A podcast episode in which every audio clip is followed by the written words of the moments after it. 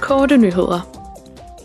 I dag afholder udvalget om miljø, folkesundhed og fødevaresikkerhed en offentlig høring om problemet med pesticidvirksomheders hemmeligholdelse af stoffers negative indvirkning på menneskers sundhed. Høringen er en reaktion på den seneste forskning, der viser, at den europæiske pesticidindustri har tilbageholdt et betydeligt antal toksikologiske undersøgelser fra EU's tilsynsmyndigheder ved ansøgninger om godkendelse eller fornyelse af godkendelser for visse virksomme stoffer.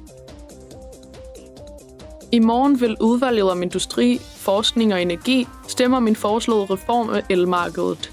Målet er at skabe et mere fleksibelt, pålideligt og forbrugervenligt elmarked, som fremmer vedvarende energi og beskytter forbrugerne mod prisudsving.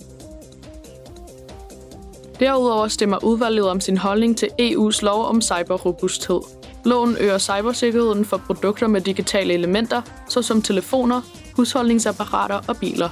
Den har til formål at sikre, at disse produkter har færre sikkerhedsmæssige sårbarheder, og at producenterne tager sikkerheden alvorligt gennem hele produktlevetiden. I 2021 nåede de globale omkostninger ved cyberkriminalitet op på 5,5 billioner euro,